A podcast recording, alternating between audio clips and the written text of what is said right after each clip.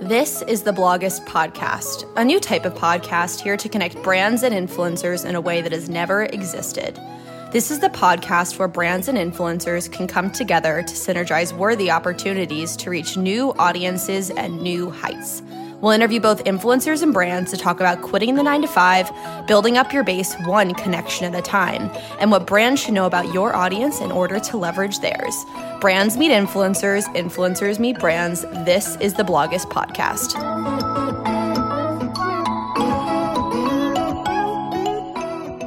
Hello, everyone, and happy Tuesday. We are so excited that you're joining us today.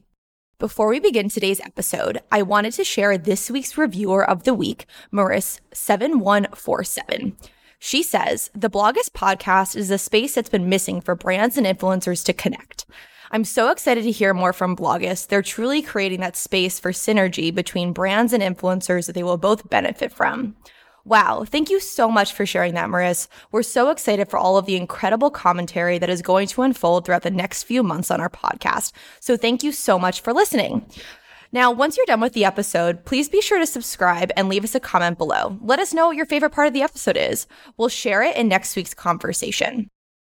And next, I'm so beyond thrilled to introduce you to the guest on today's episode. A true industry expert, Runa Azam of Glam by Runa has built an audience of over one hundred twenty thousand community members across her social media channels by sharing her expert beauty tips, style advice, and open and honest commentary around self-love and body positivity. Runa has grown tremendously over the past two years, and I can't wait for all of you to listen to her incredibly inspiring story. We'll talk about things like how to create quality content, how Runa thinks the influencer marketing industry has changed the beauty space, and why it's so important for you to develop long-term authentic partnerships with brands. We'll end the episode by talking about some of Runa's best practices when it comes to growing your online following and talk about why being your true authentic self is the most important thing you can do. You won't want to miss this. Let's go to the episode. Hi, Runa. Thank you so much for joining us today. Hi.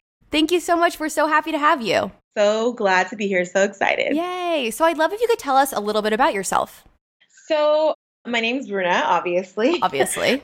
And I run the brand Glam by Runa over on Instagram, YouTube. I have a Twitter account, but it's not always the greatest place to find me at. I focus on beauty and fashion with a very unique voice towards self-love and body positivity. So I basically do a lot of beauty tutorials and fashion posts. Your level of consistency within your content is so amazing. And for everyone who hasn't followed Runa yet, as she said, her handles are Glam by Runa everywhere. So you definitely will need to check her out. And throughout the episode, we'll talk a little bit more about her content and we'll link her channels in the show notes of the podcast. So you can all check out Runa and definitely follow her. She's one of my favorite people to follow across all channels. And it's not just because we've known each other a very long time, but it is because I genuinely think you are one of the most authentic people out there today. And I think that's what the internet needs, especially in today's day and age. Thank you. That's so sweet. And I know something that I don't know much about, and obviously a lot of our listeners don't know much about either, is I'd love to kind of take a step back and talk about the evolution of Glam by Runa, your YouTube channel and your Instagram account, and really talk about the beginning phases of your relationship with social media and specifically how you feel like it's impacted your career for the good and the bad. It's such a funny story. I actually like hated social media when it first became a thing. Like I just had this like idea, like the only reason you would go on the internet to look at anybody was for a celebrity or a model. I really thought like I had to like lose weight to like be on social media or be on Facebook or be on anything. Like I had to be this perfect person. And that was like really how I looked at social media when it first became like a thing. And people were telling me like, oh, you know, there's Facebook, there's Instagram, there's MySpace, there's all these things. And I just thought it was a waste. And then I, you know, would explore the internet and I found a lot of blogs and I saw that they were also using social media as a way to share their platforms. And that's how I got into, you know, checking out Instagram and YouTube. YouTube was like the first place where I learned that, hey, you know, like this is kind of cool. Everyone's sharing their beauty secrets. They're sharing their fashion secrets. And those are the things that I was like really into. And that's when I started to get inspired to kind of start doing my own thing. And I saw like I could just be a normal girl in front of my laptop doing some pretty cool stuff. So that's where my first idea for like social media or starting my career came from like YouTube. That's so cool. How long ago was that? I think it was four or five years ago now. Wow, what a what a journey it's been. Yes, it's been an amazing journey and very unexpected. And I know for many people that we talk to, there was this one person that they found on the internet that inspired them to create a channel. Was there one person on the internet that really inspired you to create a YouTube channel? There's a YouTuber named Dulce Candy. Since she did a lot of like fashion videos and she did beauty tutorials. So I just loved how like authentic she was and how real she was. She would share all sorts of things. And I think she was like the only brown girl I saw on the internet at that time. And I'm brown and she's brown and she had dark hair. I had dark hair. So it just like that relatability just was so cool, you know, and she's Hispanic, but I'm not Hispanic, but it was just other than, you know, seeing the traditional beauty was like very inspiring. And then she made me want to do the same thing. So to everyone listening, we'll definitely link her in the show notes too. But I, I love what you just said about fa- seeing someone who isn't necessarily represented amongst the online in the online world, and you sort of feeling like you have this responsibility to show up and uh, represent women who have a skin tone like yours.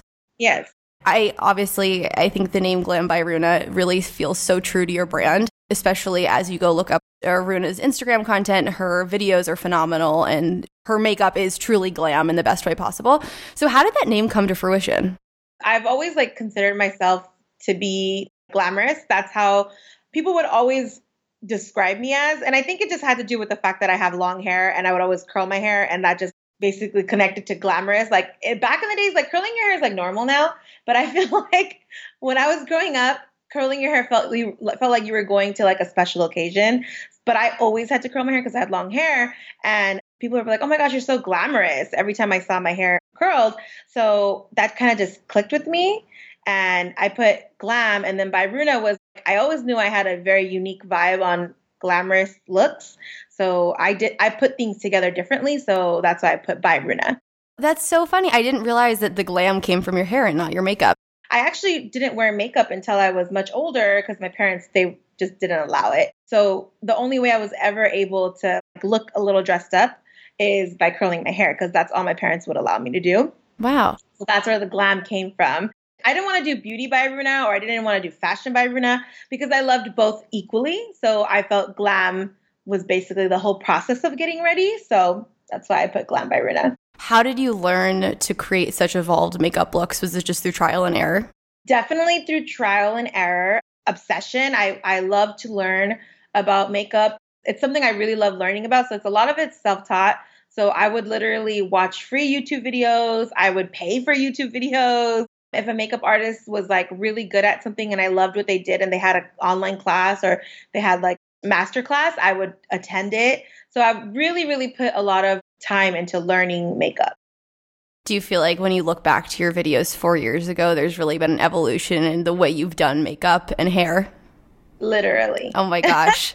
We'll definitely Literally. have to go back. To, I've never watched the first YouTube video that you've ever posted. I definitely oh gosh, need to so go back and look at that. That's amazing. So embarrassing. No, we all have to start somewhere though. And it's yeah. the, the makeup looks that you create are unlike anything I've ever seen before. They're beautiful and they're also done immaculately. And you talk about the process in such a very replicable way. Like I really feel like when I watch your videos, I'm able to actually create the look, which I do feel like is very unique in this space. So many makeup influencers create looks that are so beyond anything that I could ever create. So it's also really relatable, which I feel like is why your community has grown to what it is today. Thank you. And, and that is like one of my focus too. When I do do makeup, I have different moments like where I'm like, okay, you know what? I really want to do something very elaborate and difficult because it's fun to try hard things, in my opinion. I can't do a cut crease, but I want to try to do it. And just trying to do it has always made me feel like just any other girl because I feel like we all look at those really beautiful makeup, you know, gurus that have like very perfect makeup and we all want to try it, you know? And I think that is what got me to always understand the process and explain the process to somebody because like other people, I'm curious too. So while I'm doing it, I try to like memorize what I'm doing and then share that with people. And then I also try to like figure out like, well, this is a little bit more simpler if I do it like this, or if I don't use this color, then this look can be a little bit more easier to achieve. And I'm also very always focused on wearable looks. Like you can wear a cut crease, but you can make it more wearable. and more something people are more comfortable wearing, you know? Wear a cut crease to the grocery store, or you can not yeah. wear a cut crease to the grocery store. Exactly. Yeah. So I, I also do like a lot of fun looks, and I'll be like, yeah, I'm comfortable wearing something like this to the grocery store. You might not be, but I also have other looks that you could wear. When it comes to creating your content, what are the things that inspire you the most? How do you create the looks that are so innovative that you, I feel like, produce so regularly? There's never once been a time where I feel like you've produced a YouTube video or an Instagram video, and I feel like I already saw that months before. I get like a lot of inspiration. You know, I have a mood board, or I have like, you know, a virtual mood board on my phone, like where I'll look at a lot of makeup looks that have inspired me, and then just one swipe through them, and then I kind of already know what I want to do. And then I just sit down to do it. Sometimes I won't even look, and I'll just take a palette and I'll work away with the palette and just do combinations that I want. And I think like the biggest tip I can give anybody when it comes to beauty is when you start off, it doesn't look the best, but like keep going with it and it just ends up coming together. Because sometimes you might do an eye look that you just think is hideous, because I go through that. I'm like, oh my gosh, this is so ugly. And it, for me, it's especially hard because I feel like it's not a profession for me and I have to be perfect like everybody. So I get really hard on myself, but then I catch myself and I say, you know what? You need to just chill and just go through the whole look and don't even criticize yourself until you put the lipstick on, right? So I think that's like one of the tips I, I like to give a lot of my community is just practice and keep going until the finished look. And then you'll see, you'll be surprised how actually good everything looks. That's all part of the creative process is, you know, you have essentially as someone watching your YouTube video, my my makeup might not come out exactly like yours, but it's all part of the creative process is we celebrate beauty and makeup and things like that. And I always just say like, you know, sometimes you could put on like the, you could have the most beautiful eyeshadow look and put on the worst lipstick, and it's okay because like you can wipe it off. You have to progress with makeup. I feel like makeup is so progressive. Like you can have a really bad makeup look and the next time you can have like the best makeup look, you know, so that's the fun part with makeup. It's so, it just molds, you know, it, it could be bad or good. You don't know. And it's a way to celebrate yourself too. I love that it really is a way to celebrate yourself. And so talking about the community that's obviously followed you since you've been doing this now for over five years, I'd love to understand, and I think for a lot of the people listening, many of them are entrepreneurs and people who are trying to think about how can I even start a YouTube channel? How can I even start an Instagram account? So what tools have been instrumental in shaping the community that you've built? And with that, who have been the people who have helped you along the way as you've shaped and built Glam by Runa? So I would have to give one hundred percent credit to my husband, though, because if, if I don't give him credit, it just sounds bad. You have to. He really helps me a lot. Photography, videos, my nervous breakdowns. He's always there for me because I'm such a perfectionist, and he's able to really help me to understand that you can start from nothing and build to everything, you know what I mean? To a lot, right? And I wanted to be like perfect from the beginning. And I think I see that struggle with a lot of people who are starting out. You know, you come into the space and you see a lot of big bloggers who have like these like productions, and it just looks like, it looks like almost impossible on how you're going to create it. And I think one advice I could give anyone who's starting out is like really just start off small. Just start off with like a regular camera or your point and shoot. And through that, you'll start learning how to work other things. Like when I started off, I wanted, I started off with just a point and shoot. And then I moved into like D S L R cameras, but I wouldn't have understood the concept of a D S L R camera unless I started with something small. I think that's really valuable because so many people think they need to go buy the latest and greatest camera, and then the learning curve to get there is so vast and so much that they become overwhelmed and they don't actually learn how to do it because they don't think they can do it. So starting with something that's a little easier to understand and they can understand the basics will then enable them to get to a place that they can learn more about shooting with D S L Rs, sh- filming videos with D S L Rs, things like that. Even with like the editing programs, a lot of the times I get a lot of questions about, oh, what do you edit? What do you use to edit? And I tell people, you know, there's free editing, video editing softwares like on the internet. There's even apps now that are on your phone. And if you just take the time to learn the free stuff, it's very beneficial because those exact editing techniques are going to be the same techniques that you're going to use in something like more advanced, like Final, Final Cut Pro or even Adobe Premiere. Those are the more advanced versions, but you got to learn the basics to get into the advanced stuff. So I think that's like my biggest takeaway from all the things that I've done in the last five years is starting small really did help me because it really helped me to learn a lot. And I know a big part of this, too, that you have to understand and get through that learning curve of cre- actually creating the content. And then the next step is actually creating content that feels unique, on brand to you, and then trying to figure out how you can actually grow your online community. So what were the things that you learned along the way to create content that felt very true to your authentic brand? And then secondarily to that, what were the things that you feel like you did to see success in growth? You've built a community now of over, I believe, one hundred fifty thousand people, and that took some time, but there must have been some key things that you learned along the way to get you to that place. So I'd love to just kind of hear your thoughts on that. So I think the number one thing that I've always been really good at is being authentic and being myself. I'm very good at like self-awareness. I know when I'm being influenced against myself. So for instance, like a makeup look, I'll I'll do it because I want to do it and because I enjoy these looks on myself, not necessarily always because it's trendy. And I think authenticity is very important. Even with my fashion, I sometimes can get in a rut where I'm like, oh my gosh, like, am I putting the right outfit together? Is this going to work? Is this what everyone's going to like? And I think sometimes you got to pull back and just tell yourself like, okay, as long as you're presenting authentically yourself and being real about who you really are, and you're not just like putting up a show for everybody, I think that really resonates with your community more than just showing them like, what is like the most popular item. I think that's so valuable for any creator, no matter how large your audience is or no matter how small your audience is. These people have found you because they value you, and making sure at any relationship, any item that you share, whether it's sponsored or not sponsored, it needs to be something that you genuinely would use, because if it's not, it's extremely inauthentic. Yeah, exactly. I agree with you on that one. And I think also having an, an authentic voice. It's not just like your appearance being authentic, but also having an authentic voice.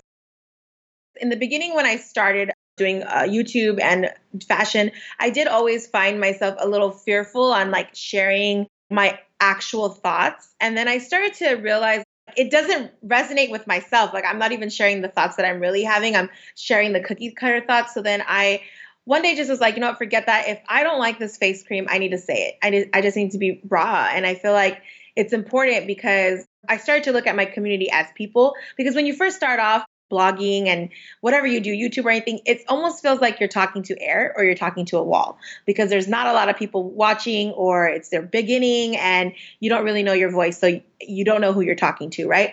So I started to just kind of like imagine the people that I'm talking to. And I really imagined myself recommending something to my friend. And if I tell my friend, oh, this face cream is great, but I'm lying to her, it started to make me feel really guilty. So that's how I started to look at my community. Like, okay, I can't lie to this community, even though I don't necessarily know everybody by face.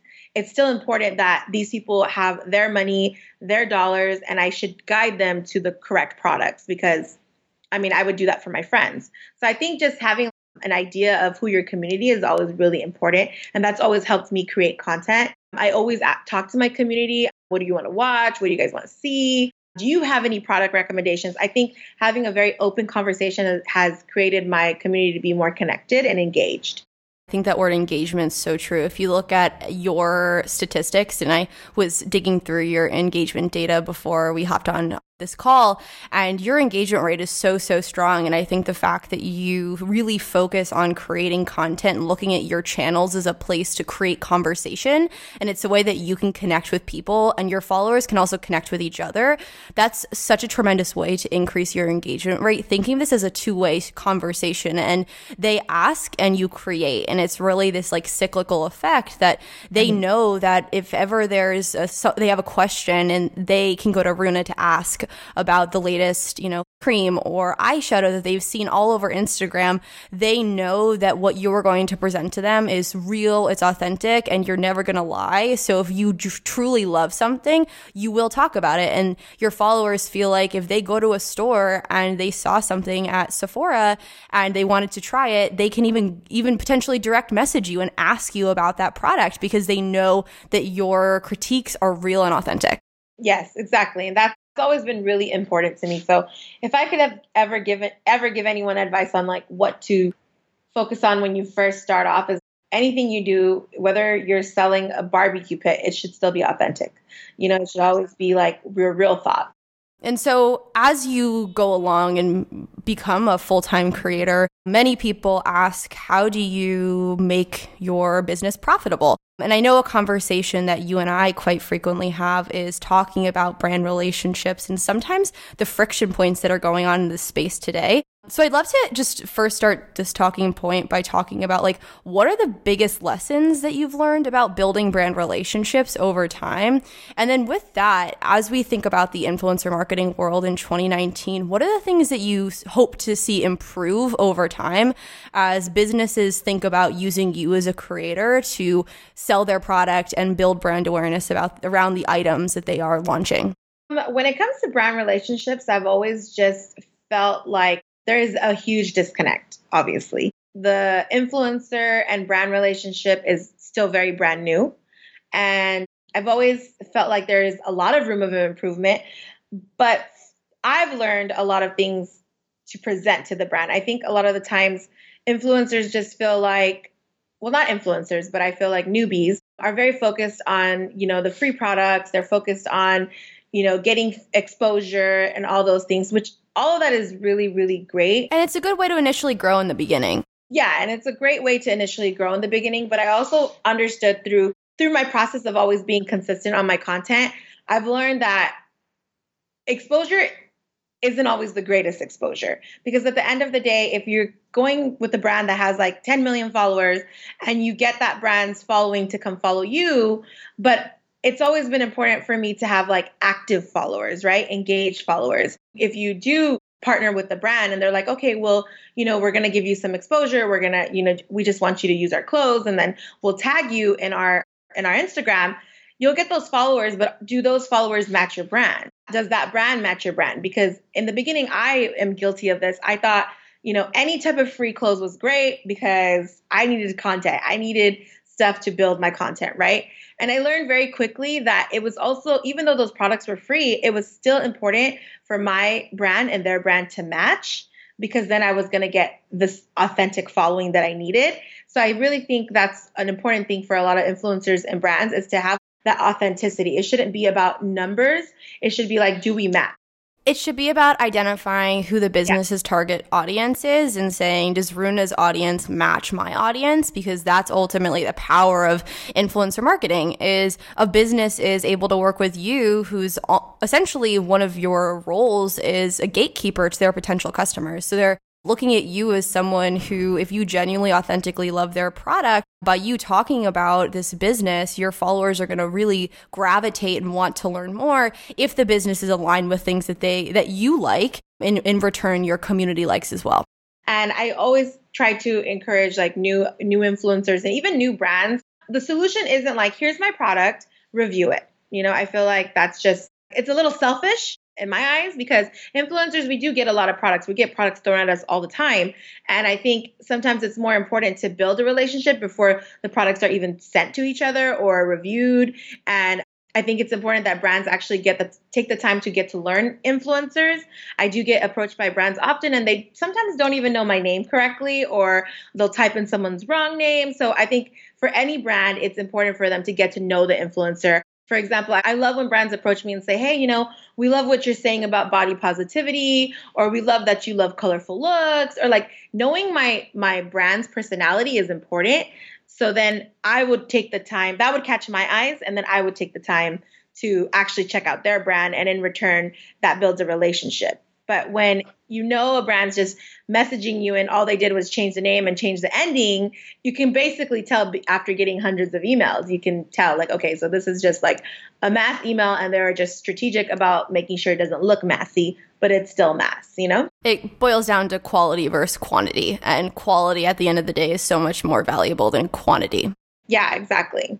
And I know you were just talking about how as you grow and you continue to grow your audience, a byproduct of that is you will start getting more and more inbound requests from businesses. And I know something that you and I have talked a lot about quite extensively is when a business reaches out to you and really looks at you as a P R vehicle, they'll send you something and you need to post about it for free. And I, I think that there is definitely still, when you think about influencer and brand relationships, and I know I have a, a lot to talk about when it comes to this topic, but what do you think, if something's not quite right when it comes to a business reaching out to an influencer and saying, hey, I'm going to send you some products in exchange for a post? That's not quite right. And the reason being, you as a creator, your full-time profession is to show up every single day and create products for your community. So if a business wants to work with you to sell their products, they need to think about working with you kind of like a performance marketing channel. And the reason why they're not going to see, and there's so many times I've hopped on calls with businesses where they say, I haven't seen the return on the investment that I was hoping to by sending an influencer product, so why would I allocate marketing budget?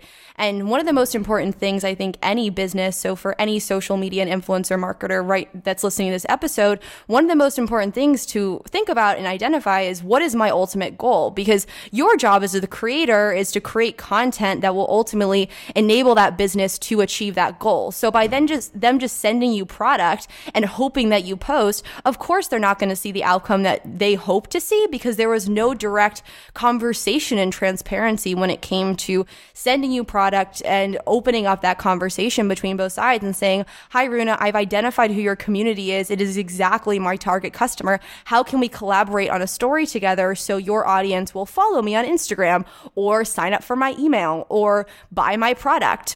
I would just let, kind of love to understand your thoughts as a creator on how you feel when a brand reaches out to you, when they say, hey, can I send you product in exchange for a post? What go- comes through your mind when those ex- exchanges go on? And when it comes to, you know, as we think about the future of influencer marketing, how do you hope to see this tension point change over time? The first thing I think is that the, that's not how it works.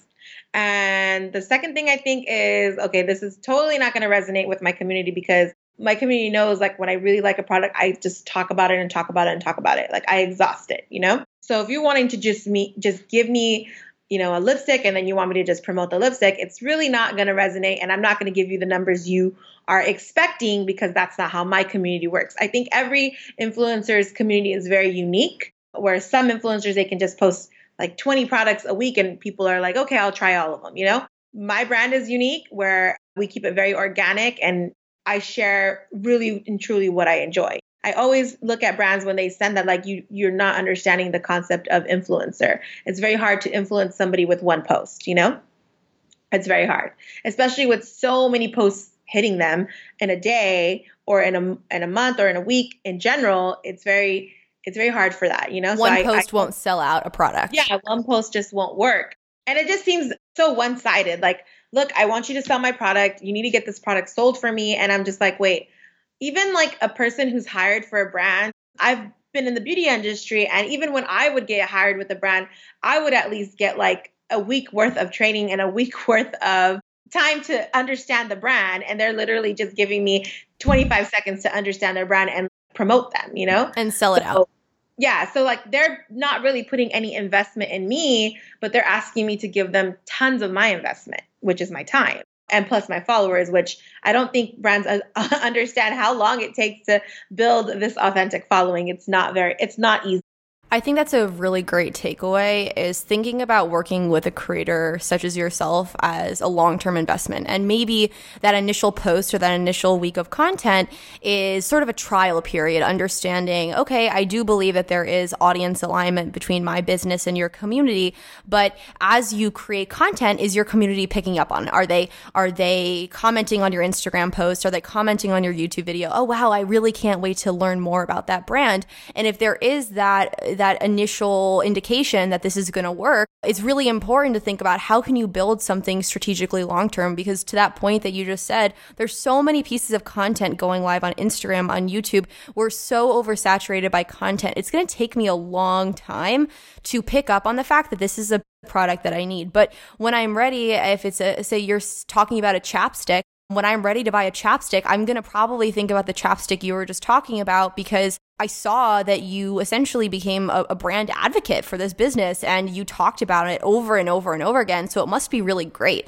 So when thinking about for any business, how they can utilize, and it is important to that point that you said it before as well, understanding, asking digital influencers, this is my goal. How do you think your audience will best convert or follow us on Instagram? So it's really important for the influencer to know what content will achieve some specific goal. But for you in particular, a business needs to know that it takes a bit of time to introduce your community to something. And that's just the nature of all businesses, all brands, is you're not going to see a post and then it's you're going to sell out. You're, you're going to buy. Everyone's going to buy that item. It takes a little bit of priming, and you need to physically talk to people about why they should care. And then if, you know, over time, if you talk about a brand enough, when I'm ready to go buy that chapstick, I'm going to purchase that brand because you talked about it so much. It must be fantastic. And I think that's what will always work with anyone, in even off the internet. And if you talk to people, if your friend is constantly using the same lipstick, you get intrigued and you're like, okay, she keeps using this, like maybe I should try it out, right? And I think that's just exactly how influencers are. When our viewers, our community sees us using something a lot, it just looks much more authentic, and it actually looks like something that we actually use, you know? And brands should understand that concept. I also wanted to like kind of say something. It's like, a lot of the times brands put a lot of the return there. They, they didn't get a return from influencers or investing in an influencer. I feel like that responsibility is like too high on influencers sometimes. Whereas in, that's why it's important to pick something that mo- generates with you and your community. Because sometimes I've gone through this where I've picked a brand and I've worked through, with them, and I thought they fit my, my brand, and they ended up not really fitting because their customer service, the goal that they had towards, you know, getting new clients in the door with them was not the same as mine. How I value my community, theirs was just like a number, you know. And I think with brands, it's really important to take a, go come away from all the numbers. Although numbers are important, I think it's better to invest in the quality of your product and like the quality of your Instagram. Cause you can, I've seen many brands that have not too many followers, but they're selling out on products all the time because they're focused on what they're providing their community versus how big is my community, you know? Not always saying like, well, I need to be like millions of followers, but then your product is horrible, you know? So I think that's important too. Like brands can't put it all on influencers only. Quality over quantity. And to that point too, when you are a business and you think about investing in influencer marketing, I don't know if you'd agree with this, Runa, but perhaps, and I actually do very much believe this, that influencer marketing is just a part of the holistic marketing puzzle. It can't be the only marketing activation that you do. So what I mean by that is if you start posting about a business on your social channels and one of your followers goes and looks at that business and they have five followers and their content is terrible, that person's going to be very off-put and not want to do anything. So it's kind of important. At the, the most important step is having a really robust social media marketing strategy and then tying in influencer marketing into that. So starting first with what is the content that I can provide my community as a business, and then layering on the content that you as the digital influencer has created for that business, because they're not going to see the return on investment that they hope for if the content on their channels isn't good to begin with. Most of your audience would probably be people who are looking into influencing, or they're looking into growing their influence or influencer marketing and, and stuff like that. And I think one of the biggest tips I could give anybody is like, it's not just about how much someone's paying you or how much exposure they're going to give you. You also have to think, is your community community going to even resonate with that brand? Like, would they even enjoy this Instagram page? Would they enjoy the website? I go in deep now when I'm going to start a relationship with the brand now, because it's important to me now. Before, when I first started, I didn't understand those concepts. Like if I go on a website now, I'll look, okay, what what what do they provide on their website? Is their provide is their website aesthetically pleasing? Is it easy for people to use? Are all their links working? Like those things matter to me now. Whereas when I first started, I didn't understand how those things would matter, you know? And um, their Instagram, like is their Instagram, uh, are they active? Are they responding to their comments? They might have five comments, but then nobody's responded to those people. It, it shows like, do you really care about people, or do you just care about your growth? They just care about selling things online and not who their community is and what they could do for their customer. Exactly. With Glam by Runa, it's now a brand for me, and I've changed it into a brand. And my my brand ethics is just like my work ethic. Like I respond to almost every comment on my Instagram and my YouTube. I could be a little bit better at YouTube, but I really do put an effort to comment and interact with all of my community, because these people are taking the time to leave me comments. So I think it's important to interact with them. So when I go look at a brand and I see they're not interacting or they're not responding, it just makes me look at them a little differently. I think it all ties back to authenticity and what feels right to you, and focusing on quality relationships rather than quantity relationships, because at the end of the day, those are the ones that will glean the lo- like the most significant return on investment from your end and the business's end as well. Another good tip that I learned last year is I, I noticed I was tagging brands a lot in all of, all of my content, and um, I would D M them as well and let Yay, them know. Yay, that's my favorite tip. Yeah, DMing them is like a great tip, but I started to notice like DMing is great, but it's like I'm kind of being selfish too in a way, because I would just D M them like, hey, you know, I, I used your product here, check my video out. So I started to think, I started to go in onto their Instagram, and I would, you know, just basically participate in the comment section and like their posts and participate in the comment section. I never did that before. So I was like, okay, you need to kind of talk your talk, you know, and like be, be action forward. And I started to comment, and now a lot of brands talk to me now more, and they know my face, and they know I'm commenting on their stuff, and they, they know I exist, you know? And I remember I kind of didn't understand that concept back in the days. Now I do. I'm like, okay, when I'm, when I do post something, if I post something about Urban Decay, I'll make sure I go in to Urban Decay's page and comment on their recent post. They'll, they'll click and check me out, and then they'll see me, my post, you know? I've noticed that's worked a lot for me. That is so, so, so important, because if you think about it, the business, they... if you're Urban Decay, you are getting so many notifications on your social channels throughout the day. And sometimes it's kind of easy to miss that amazing creator who tagged you. So by you as a creator, no matter how large or small your audience is, if you go out of your way to tell that business, hi, I genuinely love your product. My community did too. And I want to make sure you saw this post. That is such a fantastic way to build a long-term relationship with the business, because if you think about it, like when now Urban Decay is going to think through their summer campaign, you're at the top of their mind because they know that you already created content that has proven to resonate well with your community. Your community already really loves that business. So if you deepen that relationship even more, their business is going to see that much more. So by calling them out, saying hi, tagging them, DMing them, commenting on their posts, and just genuinely showing that you authentically love their business, because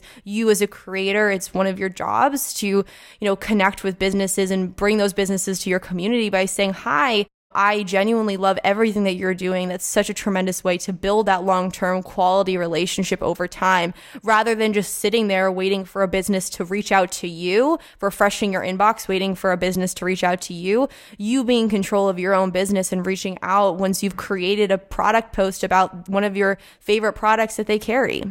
It's always better to kind of know your stuff with a brand, because when they are going to ever approach you, or even if you want to approach them, knowing a lot about their products is just always a plus, you know, because I'm pretty sure they get tons of emails that say, hey, you know what, love your products, but then no one's really going in on detail. Well, what product do you love, and why do you love that product, and when do you use this product? And I think that makes you stand out more than a person that's just like, hey, I love this product, would love to collaborate.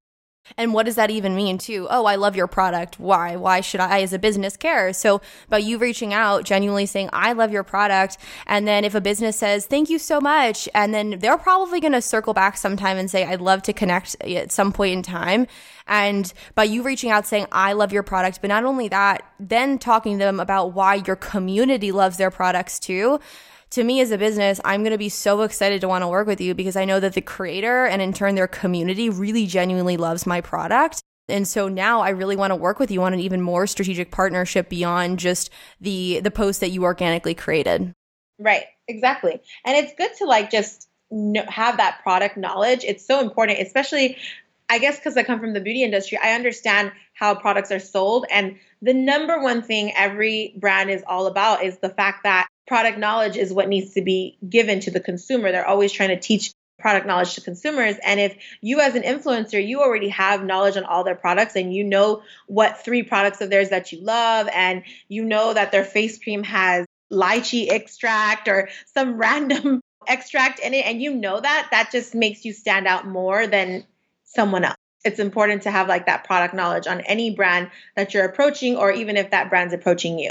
So genuinely telling the brand why you care about them, not just saying, hi, I love you guys. There's a real reason for this. Yeah. Because you've done research on us as a business and you've tried our products before. You're an expert. And because of that, your community will in turn value our business as well. Yeah. And even knowing like the voice that brands have or the culture that they have, every brand has their own culture, and just actually knowing that and approaching a brand with that culture, it just makes, it, it makes you stand out. And once again, it comes with like authenticity and doing research and stuff like that. It's important. So insightful. I love this. I would love to learn. I don't know if this is your favorite channel right now, but it's my favorite place to follow you, especially because your commentary with Nayar is one of my favorite things.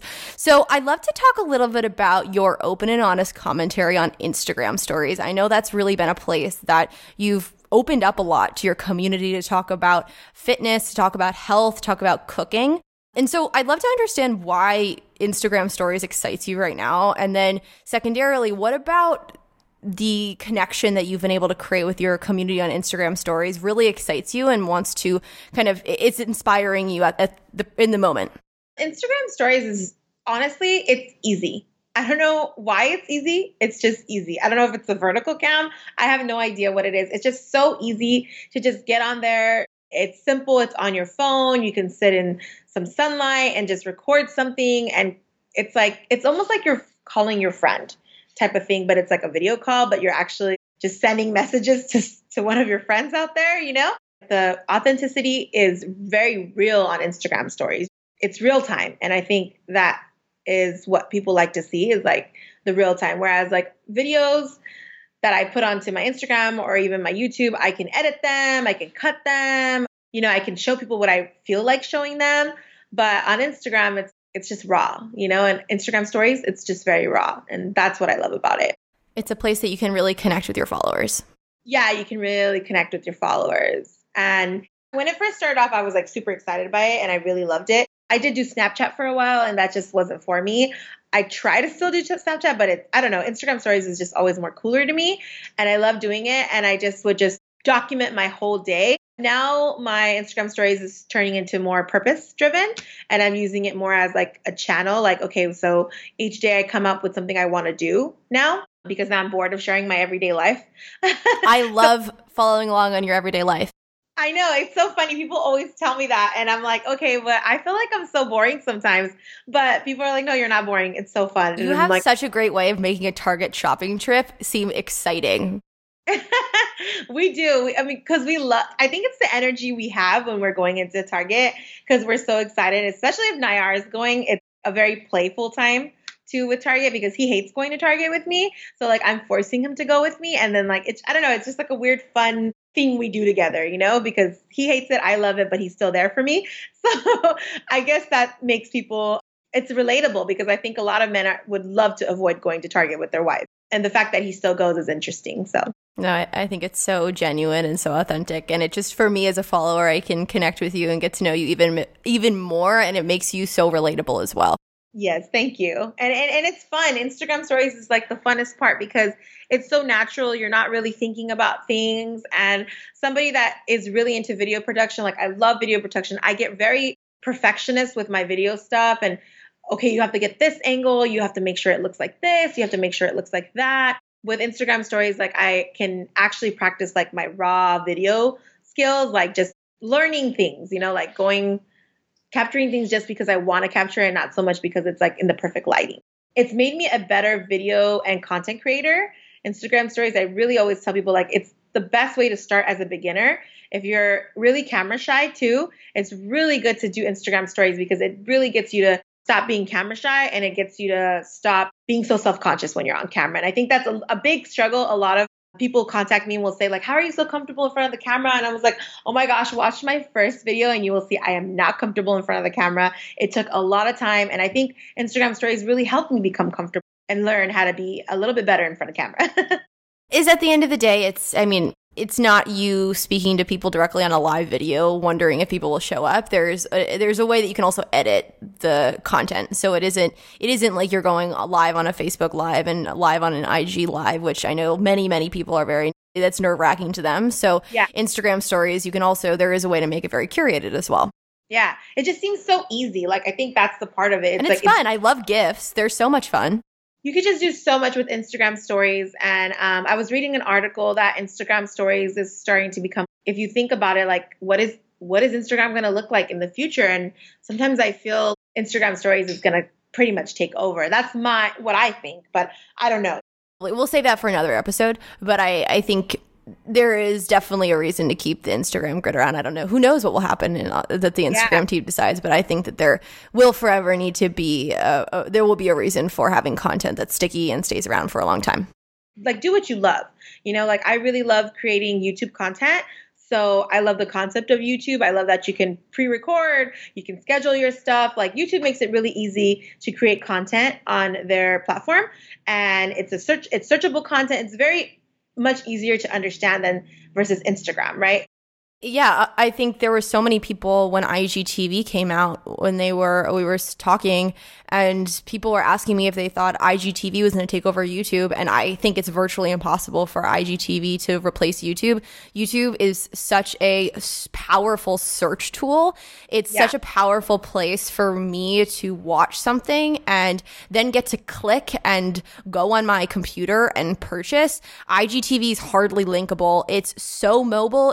It's not easy for me to then navigate to an e-com page, then purchase whatever you are talking about. And also the commentary and the engagement feature, like the com- the way in which comments are featured, it's completely different. So I think that's such a good point, is when there's the latest and greatest thing that comes out. I mean, at the end of the day, there's now many digital influencers who really use I G T V as a, as a key part of their content strategy, but they probably weren't even using YouTube before. And if YouTube is such a strong part of who you are as a as a business, as a brand, as an entrepreneur in this online world, it's a horrific idea to drop everything and go to the latest and greatest new channel, because these people are going to, they've come to you for your content, and need, having a place that it's it's constantly there, that's the most important thing.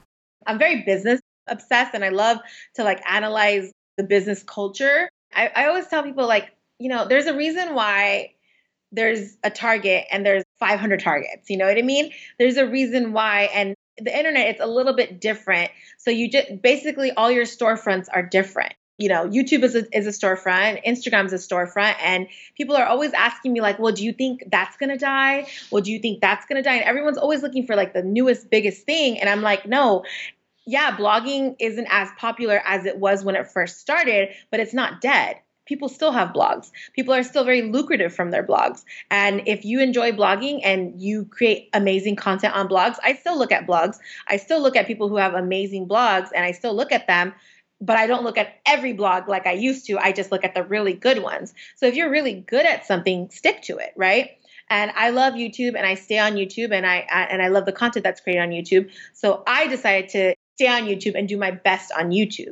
And then there's Instagram and there's I G T V. I'm not a big fan of I G T V, so I don't create as much content for I G T V, but I still create content, but not as much. So I always tell people, like, you really got to look at your social platforms as like storefronts, you know, like you got to imagine them as your stores, and you got to think about which location is your higher, highest performer. And for me, my highest performer is Instagram. So I do invest a lot more time in Instagram, but my favorite store is YouTube, you know what I mean? And trying to build that that location. You get what I'm saying? So I always tell my peers that. They're always trying to ask me, well, what do you think is the next best thing? And I'm like, well, I really don't know, because no one's giving me the secret sauce, you know?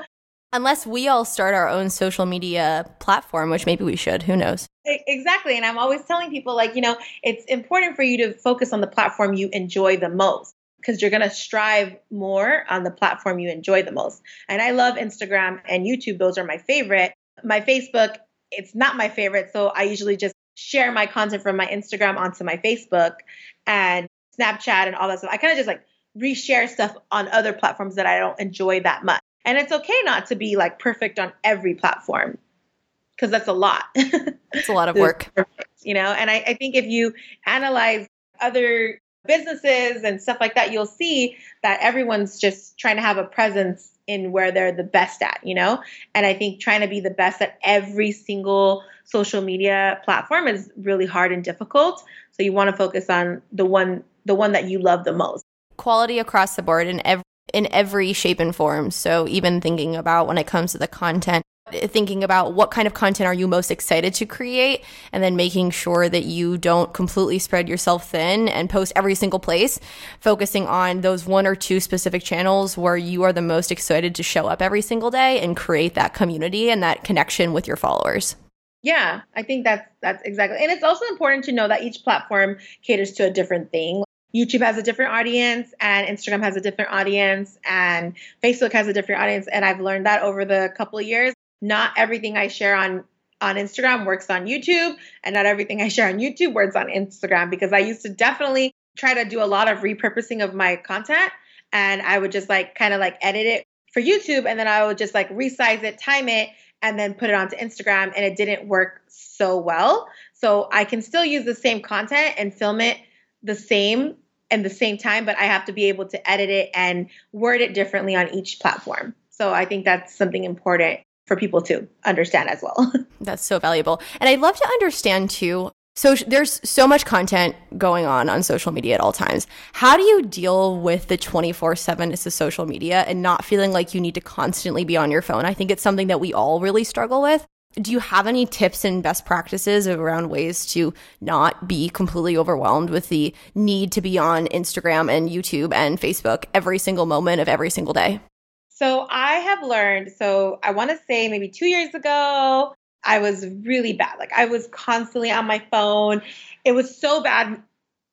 You know, my husband would complain a lot. He'd be like, you know what? I feel like you're married to your phone. And it was because I just felt so obsessed. And I think the obsession came from lack of planning, lack of having a content calendar, lack of just lack of everything was in the moment. You know, I learned a lot of new systems that I put forward in my social media is like where I now, when I wake up, the first thing I do is not get on my phone and check my likes and check my comments. I do not do that.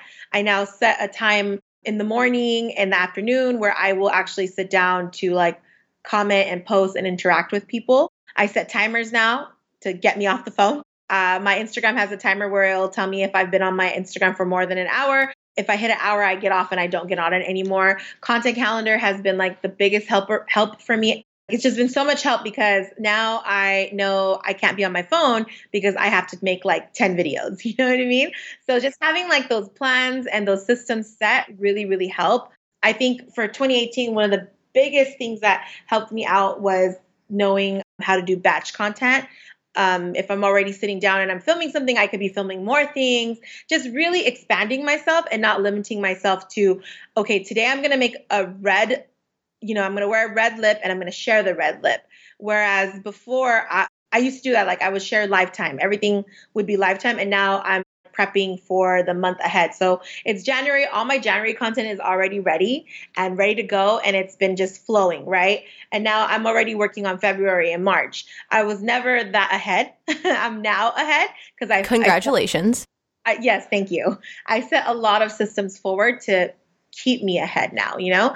And it's a learning process. It's definitely a learning process. But I think one of the biggest things I could tell anybody is like, if you're going to come into this influencing marketing and this influencing business, don't jump in and share right away and wait for a response. I think it's really good to build build like a library of content and then start sharing that in a scheduled way, because then it's going to be less overwhelming. Because I, f- I feel like when you first start off and you, you know, you make a makeup look and you just share it the same day, you're like waiting for these responses, you know what I mean? And it's not going to come right away and it's going to discourage you. So I feel like when you've already put in a lot of work and you just like consistently share your content, that like, say if you just share content that for a week, you, you build it in a day and then you're like, okay, I'm going to share this for the rest of the week. It's more motivating, you know, it's less damaging to the soul, I feel. Because I then posting and refreshing your Instagram, hoping people comment. Yeah. And that's changed for me a lot. And those are my, like, so my top three tips would be have a content calendar, definitely have a content calendar, definitely know how much you can handle. Like if you can only post twice a week, then you post twice a week. If you can post every day, then you post every day. Just really having that plan is important. That's what I've been doing. That's extremely valuable. Still about my plans, but I feel like it'll take up the whole podcast. No, I love, this is so, so valuable.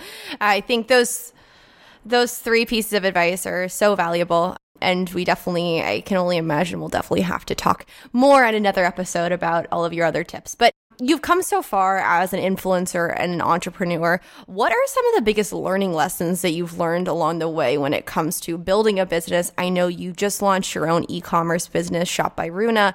What are the things that people don't talk about when it comes to building an online community, being an entrepreneur, being a full-time digital in- influencer that you feel like more people talked about? I think people really don't talk too much about like the dark side of it. You know, we always talk about the success. You know, like I got here by doing one, two, and three, and they don't really talk about like the low parts of it. Sometimes you're not going to sell out on something. Sometimes you thought this product was going to be amazing and then your following hates it. You know, like I feel like that's not something that's talked about enough. And that's why we have this podcast. And the influencer influencer thing is like everyone's always trying to like just only share their success and no one's ever trying to share their failures. And they're always trying to sweep it under the carpet like it didn't even happen. It's hard for a lot of influencers because we do look at each other, right? We we business people, influencers, we all kind of look at each other. And if all we're seeing is everyone's highlight reel, it does make you feel alienated after a while, alienated when you're like having a failure moment, you know?